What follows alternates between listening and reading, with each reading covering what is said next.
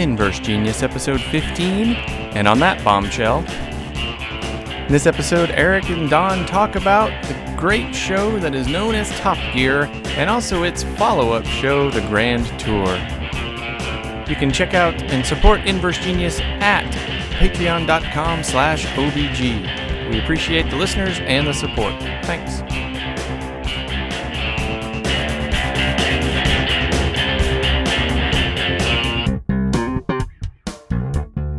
Hello, and welcome to another episode of Inverse Genius, the podcast about everything that's not necessarily game related that we want to talk about. I appreciate everyone coming by and listening. I'm your host, Eric Dewey. You can find me at ericdewey.com, where all kinds of interests are there. Uh, and you can also visit me on Twitter as Eric Lamastra. I do want to give a quick shout out to those who have uh, emailed us about recent episodes, especially the Bond one. Uh, it's always great to get some comments and feedback, so feel free to send any kind of questions you have or comments to uh, inversegeniusllc at gmail.com. We can get those. That's good enough. That's about all we can do. We can get them, or That's- you, yep. or you can call eight five six OBG Dice and leave us a voicemail if you want, and we will try and get it to the right place. And of course, that voice that you just heard is the amazing Donald Dennis. Well, hooray! Uh, there are so many unamazing Donald Dennises that I appreciate the qualifier. So, so thank you very much. Anytime, anytime. So, we have come together to talk about a show or group of shows that has become incredibly influential to us. Uh, you know, originally when we started the the podcasting kind of gig, uh, the Twit network was kind of influential in how we were sort of wanting to do the show. And uh, if you listen to early episodes of Onboard Games, you'll occasionally hear John. Uh, you'll occasionally hear Don refer to himself as the John Dvorak, and and that was a direct reference there. But uh, along the way, they lost their luster or we lost their interest and and I continued our show and life was good. However, uh, a new show kind of came into our consciousness and that really has driven sort of the the way that we work and our feedback back and forth. And that is what we're going to be talking about today. Yes, we're going to be talking about the the three uh, the three amigos of power cars and poor decision making. Uh, the folks from Top Gear and now Grand Tour uh, of what uh, Jeremy Clarkson, uh, James May, and Hammond. And Richard Hammond. Yep. Richard Hammond. Yep. And so, of course, we'll mention other folks from the shows and whatnot. But so I'm not a car guy. All right. I mean, when I was a kid, I was all into cars. My mom and dad thought that I was going to be really big into cars. I think it was basically because the the stocking I had had Santa Claus driving around in a car, and I really liked my Hot Wheels. But you know, my last two cars, the one I have now and the previous one is a Ford Taurus, which tells you how much of not a car guy I am.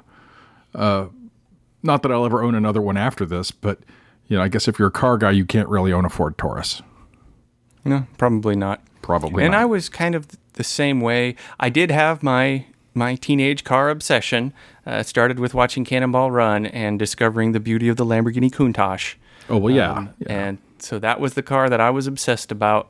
Had lots of posters on the wall, um, and but that was kind of the extent of it. I was I was like you. I never I never really got into you know tuning up cars or or talking about cars. You know they were they were they were kind of neat and a lot of fun. And oh, wouldn't it be amazing if you could drive one of these super high powered sports cars? But you know who's gonna who's gonna spend that much money to get them?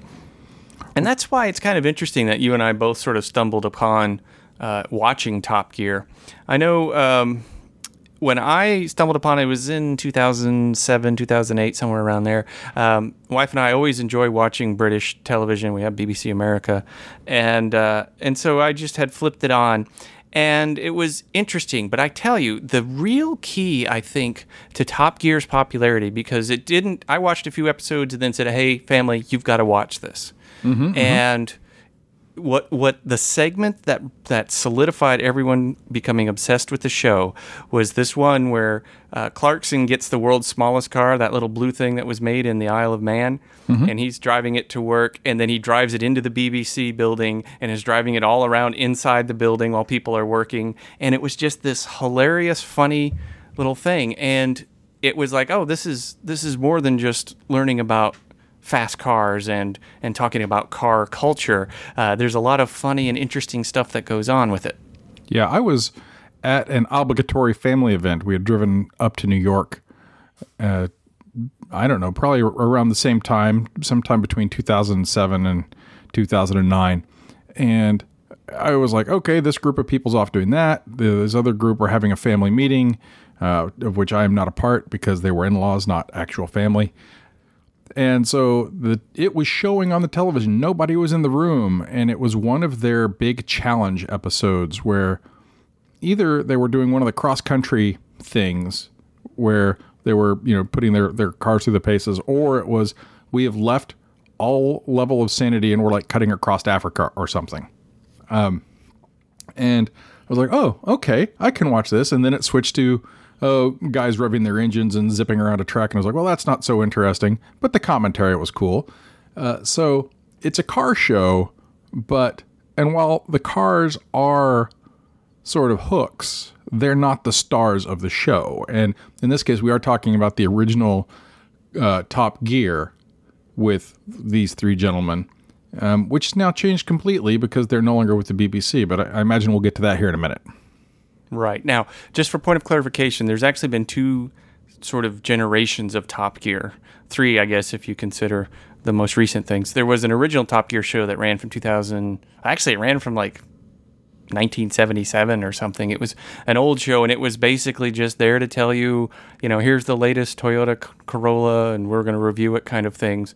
Uh, around 2005, 2006, it started sort of or it came back, I guess, in 2002, and then around 2005, 2006, it started turning into what became the modern Top Gear.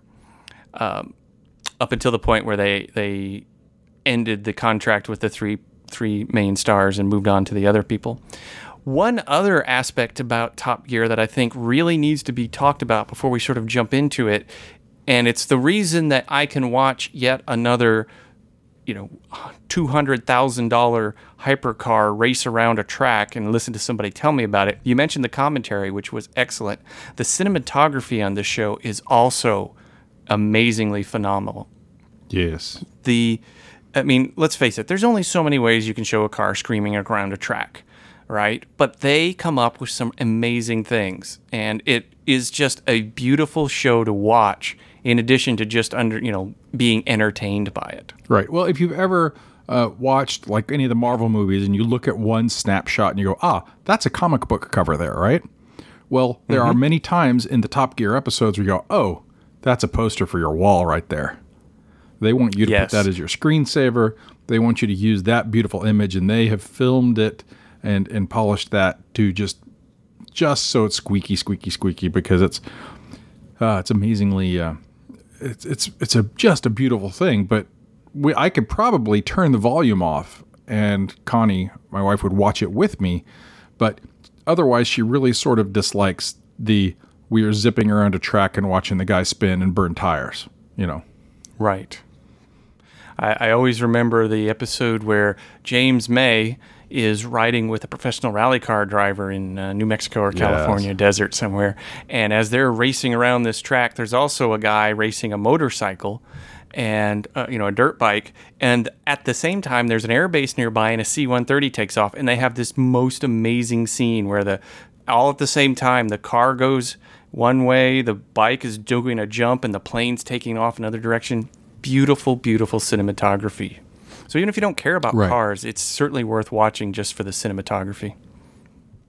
And and I have to say oh. that, that that is that is absolutely true that the the look of both of these shows, Top Gear and the new one that they've got Grand Tour, uh, is pretty darn cool. Yes. So let's talk about the main characters and we'll kind of talk about some of the things they do in the show.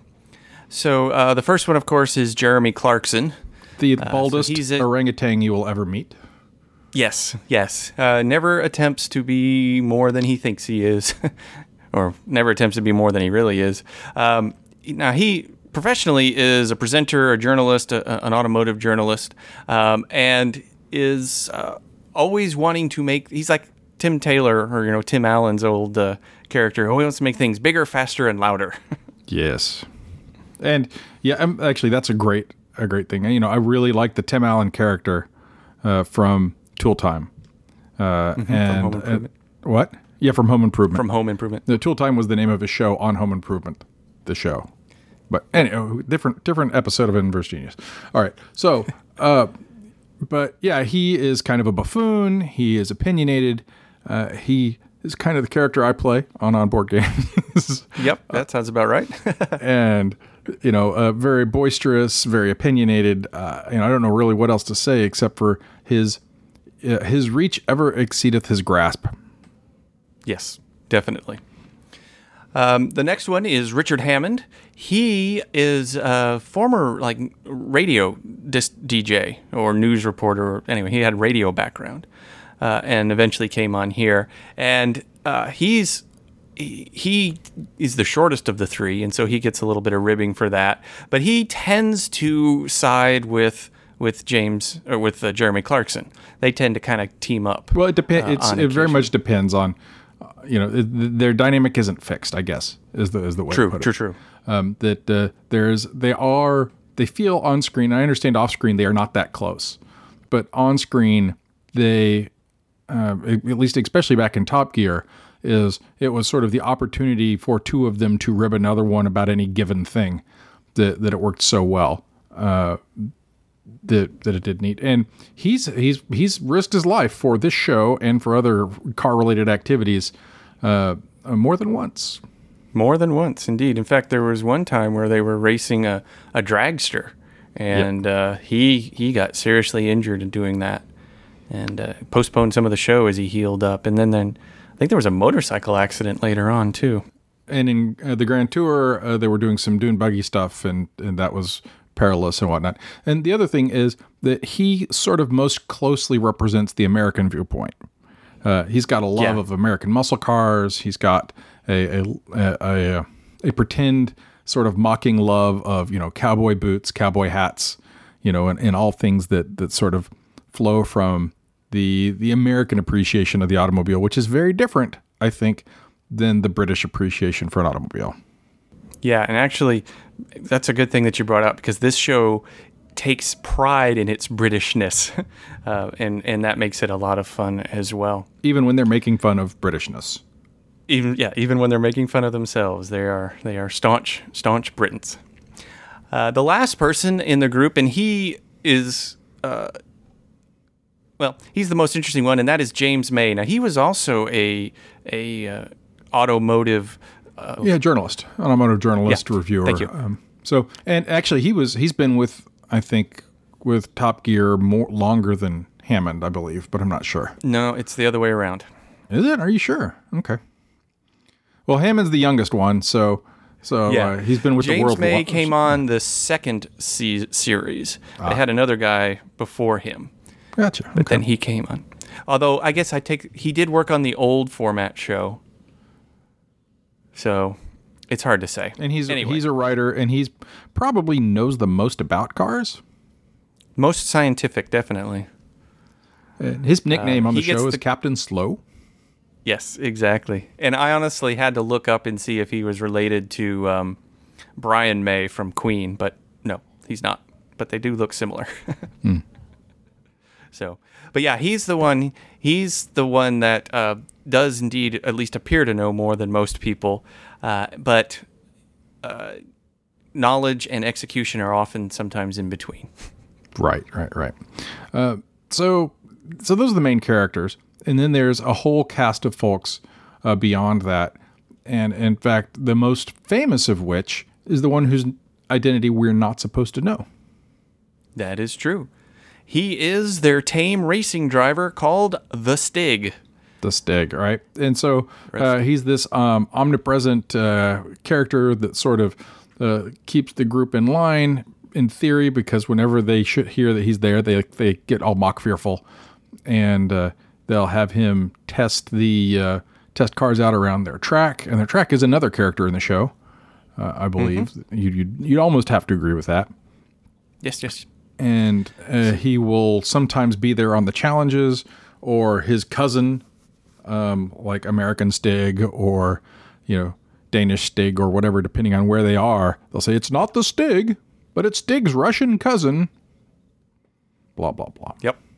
Exactly. And so the the main use of the Stig in reality is that they have a a superior racing driver to put these cars through their tests and also kind of give some some character for them to all sort of play off of as well. Now, so you know a bit more about the history of the Stig than I do.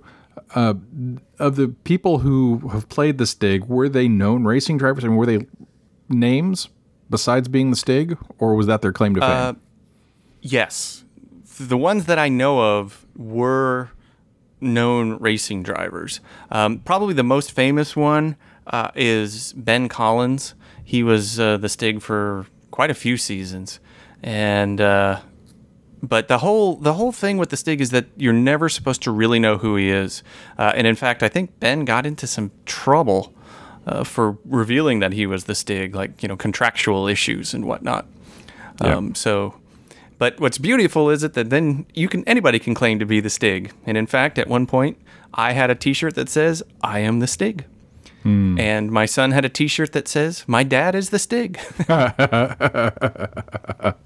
was sad when he outgrew that shirt, but anyway. And then, yeah, you mentioned the track. Uh, so the track that they race on is actually an airfield. It's uh, they use just part of it to do their laps, and it's essentially a figure eight. Uh, but there's quite a few little curves in there, and each curve has a different number, or excuse me, a different name.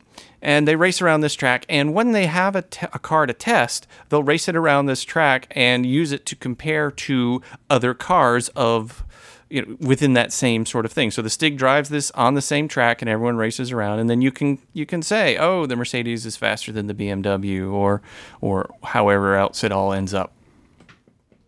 Right. And the, their leaderboard of uh, lap times is kind of interesting. And they, they put a great deal of stock by this board, as unscientific as it is, because we now know that they're not all the same Stigs, right? Well, true, but they do tend to uh, if they re- if they change anything, whether it's a Stig or the track itself, they do reset all the laps. Right, right, right. And there's actually some criteria for them to be what they call a power lap, and that is the car has to be something you can drive on the road. Street it has to have um, it has to be com- commercially available. You have to be able to actually purchase it.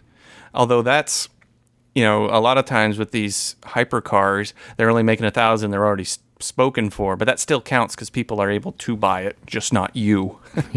and then it has to be able to negotiate a speed bump because otherwise these cars you know get so low if they can't do a speed bump then they aren't necessarily roadworthy. So in order And to they wouldn't do so well around that track if they weren't able to go over a speed bump, I don't think. yeah that's true true. And so um, they may still run it around the car on the track but they won't necessarily uh, make it count. You know it won't go on their list. The other thing that's interesting is that you know taking place in england it rains a lot. And they don't really stop the testing for rain. So they'll race around the track and they'll indicate that this is a wet lap. And so obviously the times for wet laps are sort of competing against other wet laps and dry laps are competing against other dry laps. You know, and I think, and of course, I've got no proof of this, but it, it feels like if they if they think a car that they like isn't going to do so well, that they will hold it for a wet day when they're ah, doing their yeah, shooting. could be Um, and so, yeah, and, and it's weird because they do it. It's pretty obvious that they do their shooting in blocks. So it's like they're going to go out this day and they're going to do like four cars. So you'll see that if they're doing their racer, you know, a star and over in a reasonably priced car or this or whatever, that a batch of them are all going to have sort of the same weather. And so you know, even if they spread them out throughout that sequence, uh, you know, that that series, that they were probably all filmed on the same day. Yeah. And you mentioned starring a reasonably priced car, and this is another little sequence they do. They'll have a celebrity come in, and they'll be promoting something, and they'll talk about talk with the celebrity about their their car history and, and car related things, and then they'll put them in a, a reasonably priced car, and and it's changed over the years, but it's your basic sedan, and they although it's it's got roll cages and all kinds of race stuff, but it's power wise, I think it's pretty much your standard sedan. And then they race around the track against other other celebrities, and they get their own little uh, little wall to see who's fastest than who, and and uh, if they ever change the car, they reset all the times and, and, and start over again, and that's that's always kind of fun. Uh, if the people that they have on the show are into that kind of thing, if they're like, oh, I'm just not really that good of a driver, it's not really that fun of a segment. Yeah. Um, well, so it's kind of like it's kind of neat because they you they have on the the star and they'll talk about well what was your first car or you know that kind of thing. And now with the new series with uh, with with Chris Chris Evans as the new host or was for last season. And, and Matt LeBlanc, as they would talk about what was your best car that you ever had, and what was the first car that you ever had, and those kinds of things.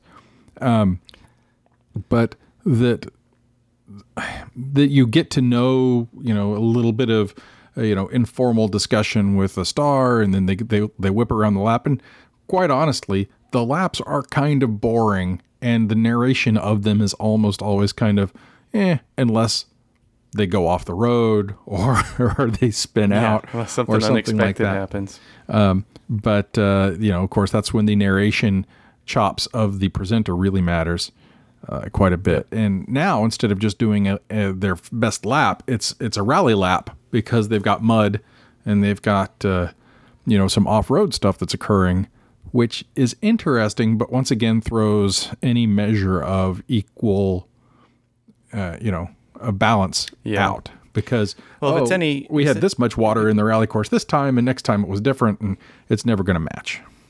Yeah, with any consolation, with the latest series, they've abandoned all of that and gone back to just only on the track. I like the rally laps. I thought they were more interesting. Eh, but you yeah, know, they it went longer, and yeah, I don't know. The new one, they have a, a- a slightly faster car instead of a reasonably priced car. It's uh, I forget what they call it, but it's oh, reasonably fast car. That's what they call it. So anyway, I'm surprised they didn't do a hot hatch series. No kidding. And oh, speaking of hot hatch, that's one of the things that I really appreciate about Clarkson, Hammond, and May is that you know they're driving Ferraris and Porsches and and you know Bugattis and all these kinds of things, but they still can appreciate other cars. Like they'll do a segment on hot hatchbacks and talk about how fun it is and you know c- give it a, a reasonably good comparison. Because let's face it if you're going to take a Hyundai Veloster and compare it to the porsche you drove last week you know they're, they're night and day. But if you are comparing a Hyundai Veloster with like a ford focus rally version or something now suddenly you have a more interesting thing. And so they are really good about looking at the vehicle within its class its category Yeah, and, and that's very important. And they also they, they would occasionally do feedback from from their viewers, who which is probably made up by an intern, um, where they'll get grief for not doing stuff that people can have afford, right? And so then they Right. will go make a whole bit out of bringing out the cheapest piece POS cars that they could find, and and and putting them through their paces and abusing them through whatever challenges they might have. And then later they might do uh, somebody complaining about that segment so that they have the opportunity to say, well, okay, fine, we're going to uh, uh, we're going over to the Arab Emirates, the UAE, and we're going to drive, you know, the largest uh, version of any Hummer that you have ever seen, you know, or what have you right and it's just so that they could swing the show back and forth. And that's sort of where the fun. We've talked about a lot of the technical stuff here, but what we haven't mentioned to a great degree is my favorite segments are either that's yep either the stupid challenges, you know, um, which might be, you know, how many ba- how how quick is it to get this entire band of mariachi people into your car, um, and then and then do some sort of ob- obstacle course and you know end up somewhere in Wales, versus, uh, you know, doing power slides and how far you can power slide this particular car um, without going over the edge of a cliff. Yeah, yeah. The two the two best segments I think on their show, and not every show has every segment, but are, are the challenges like you've mentioned, and also the races. So the challenges, like you said, can be anything. One of my favorite ones was uh, driving this insanely long distance on one tank of gas. So they all got to pick what kind of car they wanted, and they had to go like 500 miles on a tank of gas, and none of the cars had that range. And it was interesting to see which ones would make it. And Clarkson also ended up races. right outside Chernobyl. Yeah. Oh, that that was a different race, or that was a different segment I w- than I was thinking of. But yeah, you're right. He did.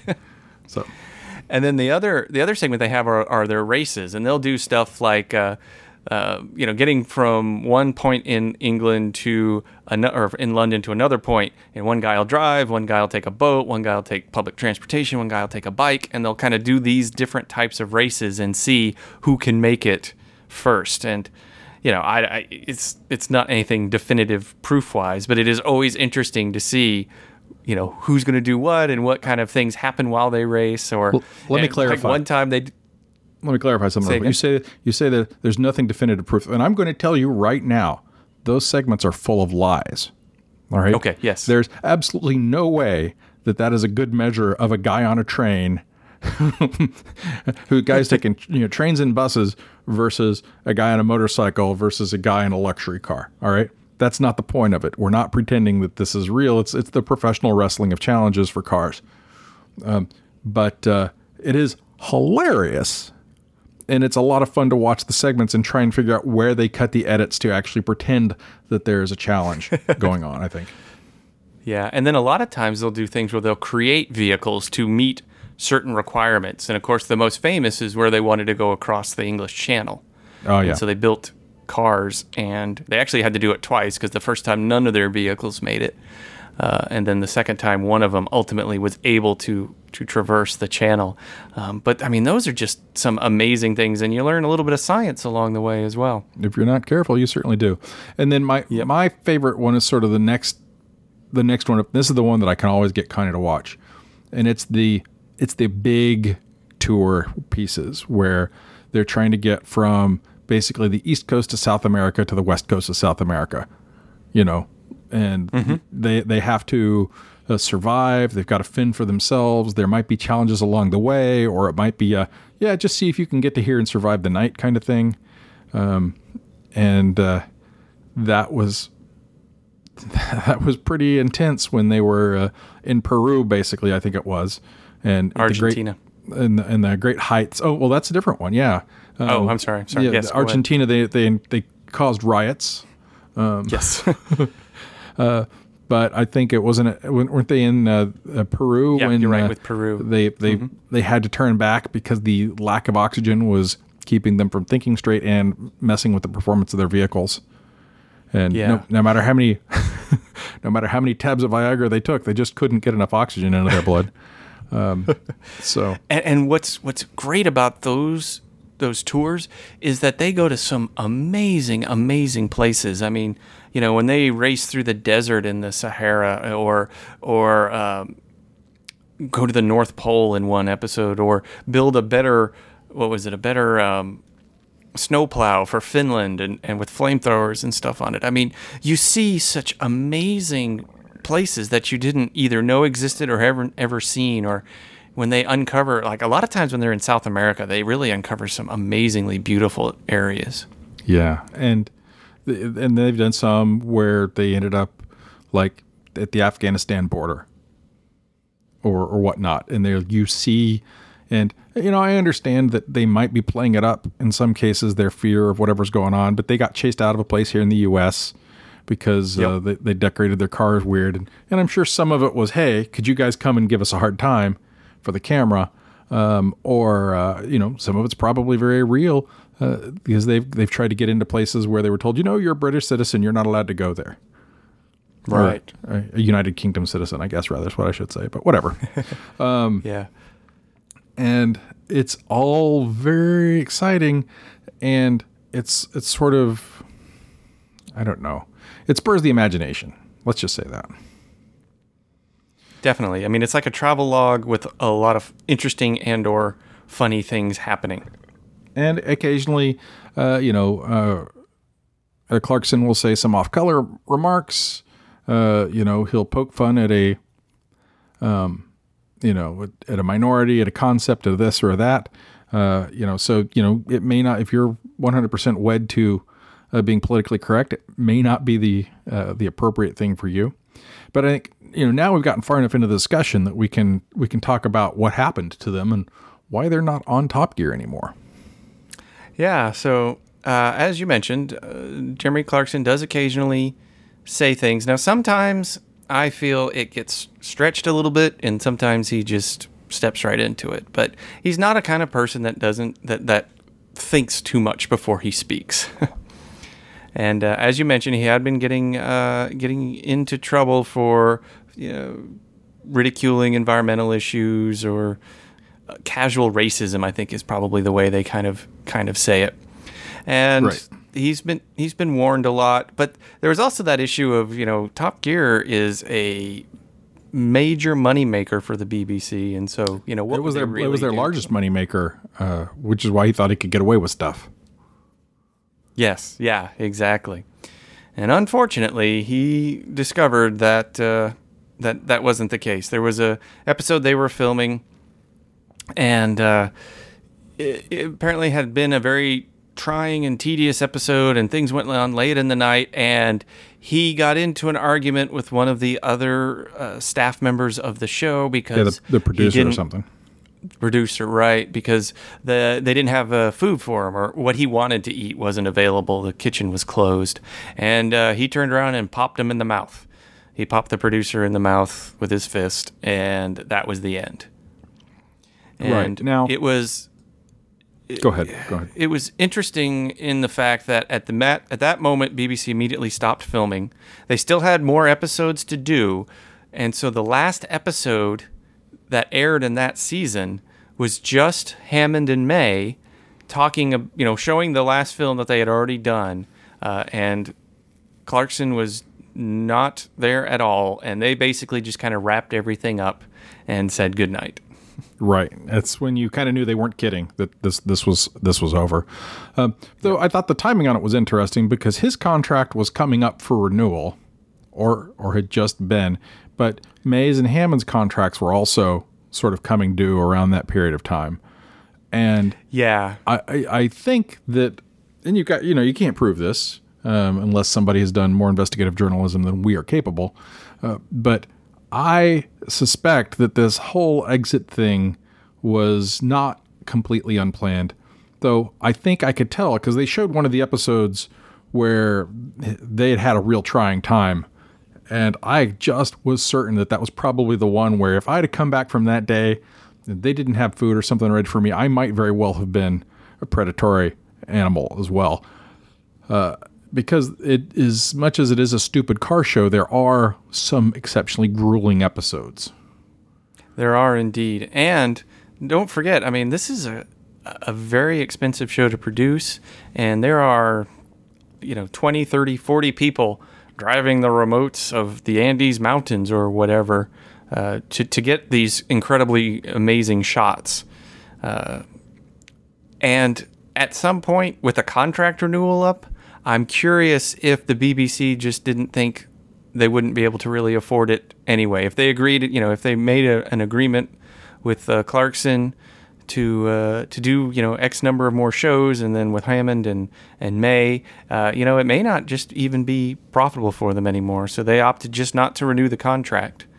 Um, Right. So that was the end of that. but it had a big blowout and there was all like oh my gosh can you believe what this guy did and yeah it was bad and if, if it if it all fell out the way they said it did then it's a horrible thing and you should never treat people who work for you uh, the way that he treated uh, this guy who was on their staff uh, just uh, Yeah. or maybe maybe he was on their staff i don't know exactly how that works who owns what um, from from the show. I guess it all it all belongs to the to to the bbc really is, is the point.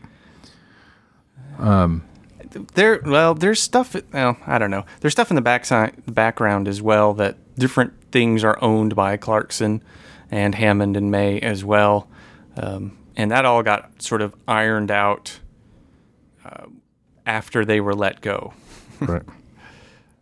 Um, and yeah, then Clarkson and Hammond they chose to not to renew their things. They didn't get fired. hammond and may yeah hammond and may decided that if clarkson's not going to be there we're kind of done as well which I think was probably the right choice on their part.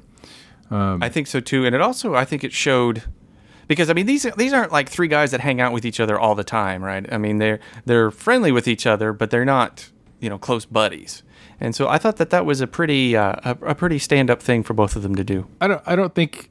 I think that they realized just that that's where the money was. Is that following him was Yeah. where was where the money was, and it's it's the other that thing too. that makes me think that probably it was planned out, um, because this this they could have stayed on and they could have been you know the new faces of Top Gear and had more creative control over the uh, over the episodes that happened on the BBC. But uh, yeah, uh, they they chose not to. And and so, do we want to talk now about their new show? or Do we want to talk about the uh, the new BBC uh, incarnation of Top Gear quickly? Well, let's real quickly jump into the new BBC incarnation because we'll be able to cover this quite quickly. So, there's been two seasons since then. The first season was the whole new revamping of Top Gear, and instead of three hosts, we're going to have how many, Don? Like seven. Yeah, feels like it. All right. So, Okay. who are the hosts of the new Top Gear? Well, in season one, you had Chris Evans, who was kind of like a comedian guy and radio show host or something. Yeah, something like that. He was also a big car car fan as well. Right. And then you um, got who? Matt LeBlanc, Joey from Friends. Now, he's actually been doing some shows over in Britain as well, and he is what you would call a legitimate car guy as well. He was really into cars. He is. And his I was very impressed with how well they put up that he put up with the hazing that he got when he was on that show. Yes, Top Gear. definitely. Right. So Definitely. it was it was pretty neat and and I was expecting to think he was the weak link where Yep. it was pretty obvious that Chris Evans was sort of out of his depth and Yes. that I think okay, so when you had the three primaries leave the show, you start up again. You have you still have the amazing Top Gear cinematography. You have the great sound work.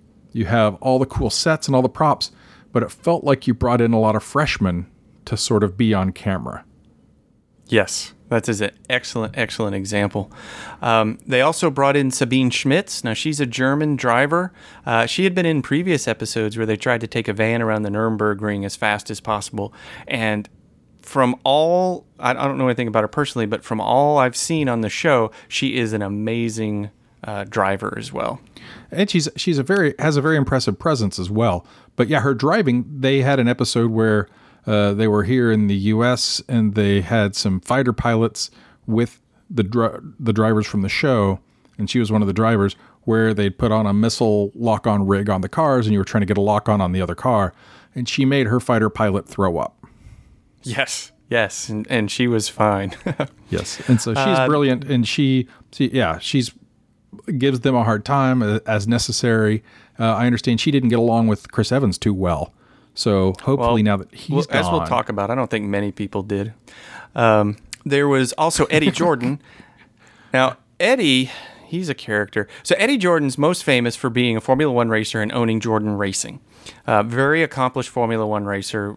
Uh, you know, definitely, definitely a man who has earned his status. But for whatever reason in the show, they just played him off as this goofy old guy that that uh, I don't know. It, it seemed like yeah, a oh, character. so he was the the guy with the Irish accent or whatever. Right, right. Yep. And then they had two other people.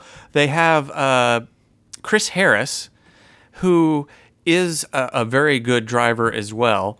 Uh, and they also had, uh, what was it, Rory Reid. And now, Rory Reid is like a TV presenter. He's also a motoring journalist. But he uh, was mostly on this other show they had, which was called Top Gear Extra, which is just other Top Gear ish stuff that they didn't put on the main show. You could just download and watch. But his presence, his likability, really, by the end of this season, they ended up bringing him more into uh, into the show because he's a very likable and and interesting guy. And he did a neat thing. He was the, the guy who drove the Jag, right? Mm-hmm. So yeah, the way back when, when Jag was uh, taking a, a car to a car show, some guy did this endurance thing to get it from the factory to where it goes, which I think is is pretty bold with a Jag in any case. Yes. But uh, so uh, it was you said it was Rory Reid, right? Um, he Yes. he recreated that event, and just that spending that time with him in the car was one. Is like, why is he not one of the main hosts? He could be Yep. the Hammond of the group. He really could be. Exactly, exactly. So there was they they redid a bunch of other stuff. They had two st- celebrities out, and they redid a bunch of. anyway, it it really there was a lot of things they messed with to be different that didn't ultimately work. And the main one for that was Chris Evans. He his my problem with him was he didn't really seem to know much about cars. He he also was throwing up when they were doing some test drives. Uh, and he just yelled a lot. He, you know, when we were used to hearing a lot of uh, interesting comparisons in, in in a car, he would just be ah, and it Right. just got to be kind of frustrating. Which is fun when you're a it, guest like- on a show, but it's not a Yeah. fun when you are the host and you're there every time. Yeah, and he apparently also has a habit of exposing himself. Um, so, needless to say, after the first season, he was let go. They retooled it a little bit. So now the new series that has just recently uh, aired on BBC America, uh, Matt LeBlanc is the main main host. Uh, Chris Evans and Rory, I'm sorry, Chris Harris and Rory Reid are sort of the the two side hosts. And there's a, a, really good ri- rivalry between Matt LeBlanc and Chris Harris, and uh, Roy Reid kind of ends up playing kind of in the middle. And uh, I got to say, it's working pretty well. They're still, uh, you know, I'm still looking to get a little more personality out of them, but it is definitely working well, and uh, I've certainly enjoyed this series as well. Now, Sabine does show up quite a few times as well, as does Eddie Jordan, so they're not completely out of it, but they're not. There's they're back to just kind of three hosts, three main hosts. Yeah, well, they're they're they're making efforts, and I really think that uh, Chris Evans could have been in a second season. You know, he could have developed into a much better host. I don't know what he was thinking that he could step into the role as primary host, not get a tremendous amount of backlash, and carry on. It's almost like they said, you know, we're just going to throw this guy in for a season. We know he's not going to beat the guy but we need to get past this period and we know he's not going to suck at it. So we're going to bring him in and then if he is amazing, we'll keep him. But if he's not, we'll move him out of the way, but we'll already have this other group of people that we can pull on. And that's sort of what they felt, you know, they they they should have known that that first Yeah. replacement isn't going to be isn't going to necessarily be the guy. Yeah, yeah. Really, you're absolutely right. That first that first new season was doomed because it's half the people will complain that it's not what it was, and the other half are going to complain that they changed too much, and uh, so. Um, and so yeah, so now it's it's going on, and and we'll see what happens. Moving on to the Hammond Clarkson May side, uh, Yep. as I'm sure you probably know, uh, Amazon said, "Hey, you know what? We'd like you guys to do a car show for us." And so they did, and that show is called The Grand Tour. Because they had to get the initials G and T in there just to tweak Uh-huh. BBC's nose, I think. I think, yeah, there's a lot of tweaking of the BBC because contractually there are certain things they could not do on their new car show. Yep, like have in Think- celebrities. Yes, exactly. So, let's let's just get right to the chase. The Grand Tour is almost exactly like Top Gear. There are Oh. a few differences. Oh no. I d- You don't think so? okay, so you you are correct for a certain value of correct, um, which which is to say that, that you can certainly tell that this show would never exist without Top Gear, but a lot of the humor and a lot of the stuff that happened in Top Gear felt like it was you know a few guys who were doing stuff, and a lot of the humor that came out was sort of naturally occurring. I mean, I'm sure a lot more of it was scripted, right? But mm-hmm. the Grand Tour is so heavily scripted and so gag based that it is sort of off putting at times. Okay, I can see that. They do, yeah. They they the non-studio segments definitely come off that way. And I'm I'm curious if that's, you know, now suddenly I don't have an army of BBC writers behind me. Um, I, I have our, you know, another army of writers, but you know, now much like the new series of Top Gear had to find its footing, perhaps the Grand Tour also needs to kind of find its footing because it was. You're absolutely right. It was pretty heavy-handed. A lot of what they ended up doing. Well, and I mean even the stuff in in the tent. And I guess we should talk about format a little bit. So, the Grand Tour is a traveling show that moves from place to place almost every episode. And they set the tent up in their town, and we think they do because I guess uh, but but you never actually see outside the tent, even though they have a big video camera that says this is what it looks like outside our tent. That that could be set up a thousand miles away, and you'd have no idea if that was the same location. I, I'm a little skeptical. Let's just put it that way. Uh, I'm not. I mean, it's clear plastic on the outside. That is that is not clear plastic. That is not a, a, a view. That is a screen. That's a I video up disagree. there. I disagree, but we'll find out. Who knows? One of us will be right, and you'll right. be wrong. Yeah, okay, okay. I'm, if I am wrong, I'm happy for it. So that's good. Um, and then they they have these these introductions to each of their bits, which is a little more transitional, like you'd expect expect from American television. Like they have this segment called Conversation Street, which has an audio and visual visual clue that goes up on the things, and you things happen, and then you go into your segments. Um, So so it is just a little more produced in certain ways, and uh, but most of the the high quality video is still there. I don't think it's quite as good as Top Gear was, but I think it's close enough that It's yeah, I can see it. They have. Um, why don't you Why don't you talk about celebrity brain crash? Okay, so Celebrity Brain Crash is one of the the running jokes that they have where they talk about this. Hey, there's this great big fancy celebrity we're going to have on, and there, it's always headliner top top talent uh, who dies on the way Yep. in. My personal favorite was Kimi Räikkönen, famous F1 ri- driver, and uh, he's marching because they're in Finland. He's marching through the snow, and as he's walking up to the tent, you you look through the windows, and they get horribly maimed, and these wolves come out and just eat him up and kill him. Yep. And spraying blood all against the tent. And later on, James May is cleaning it off. All right, so I've got a question. Back to is it real or is it not? Mm-hmm. You think that that event actually happened there, and Well, it wasn't a projection. It wasn't video. No, I mean it, I don't care whether it's fake or real. You think it was faked at that point, right then, when people were watching, and it wasn't something that was shot up on the screen. Yeah, I think so. Because whenever they show the bodies die, you know, it's never the celebrity, right? It's just a it's a far off shot of a person, right? And so it's not like they're making the celebrity go through any of that. They're just they they, they take a few few shots as a celebrity and they put those on the video screen. But the guy walking up to the tent or driving the boat up to the tent, you know, that's just a stunt guy somewhere off in the distance. Hmm. Yeah. Listeners, you tell us who you think is right, me or me or Don. Or someone could actually research it, but uh, that's not as important or as fun as just making stuff up.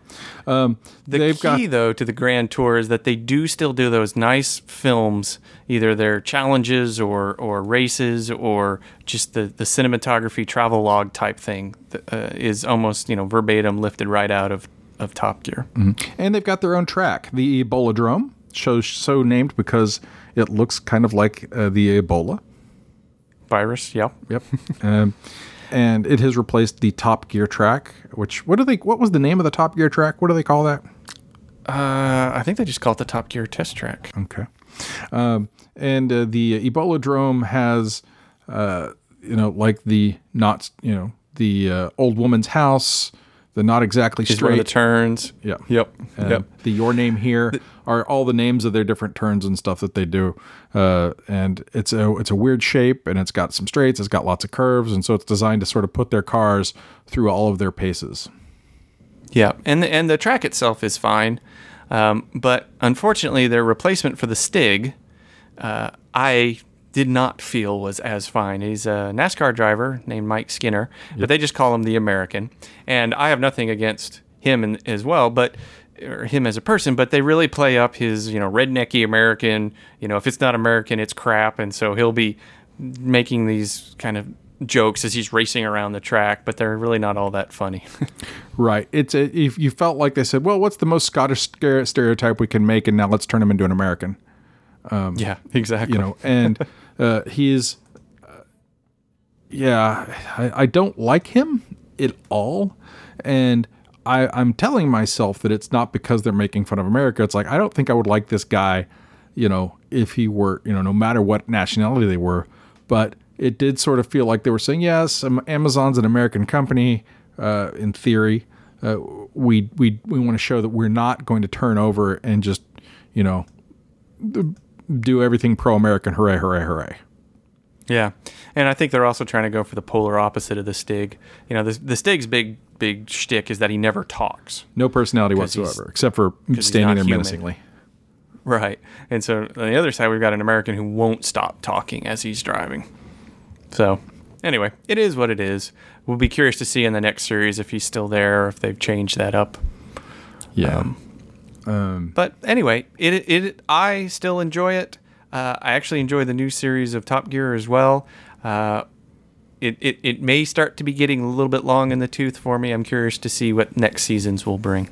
And so let's let's talk about long in the tooth. Uh, Clarkson and May especially, um, but also Hammond, are not young.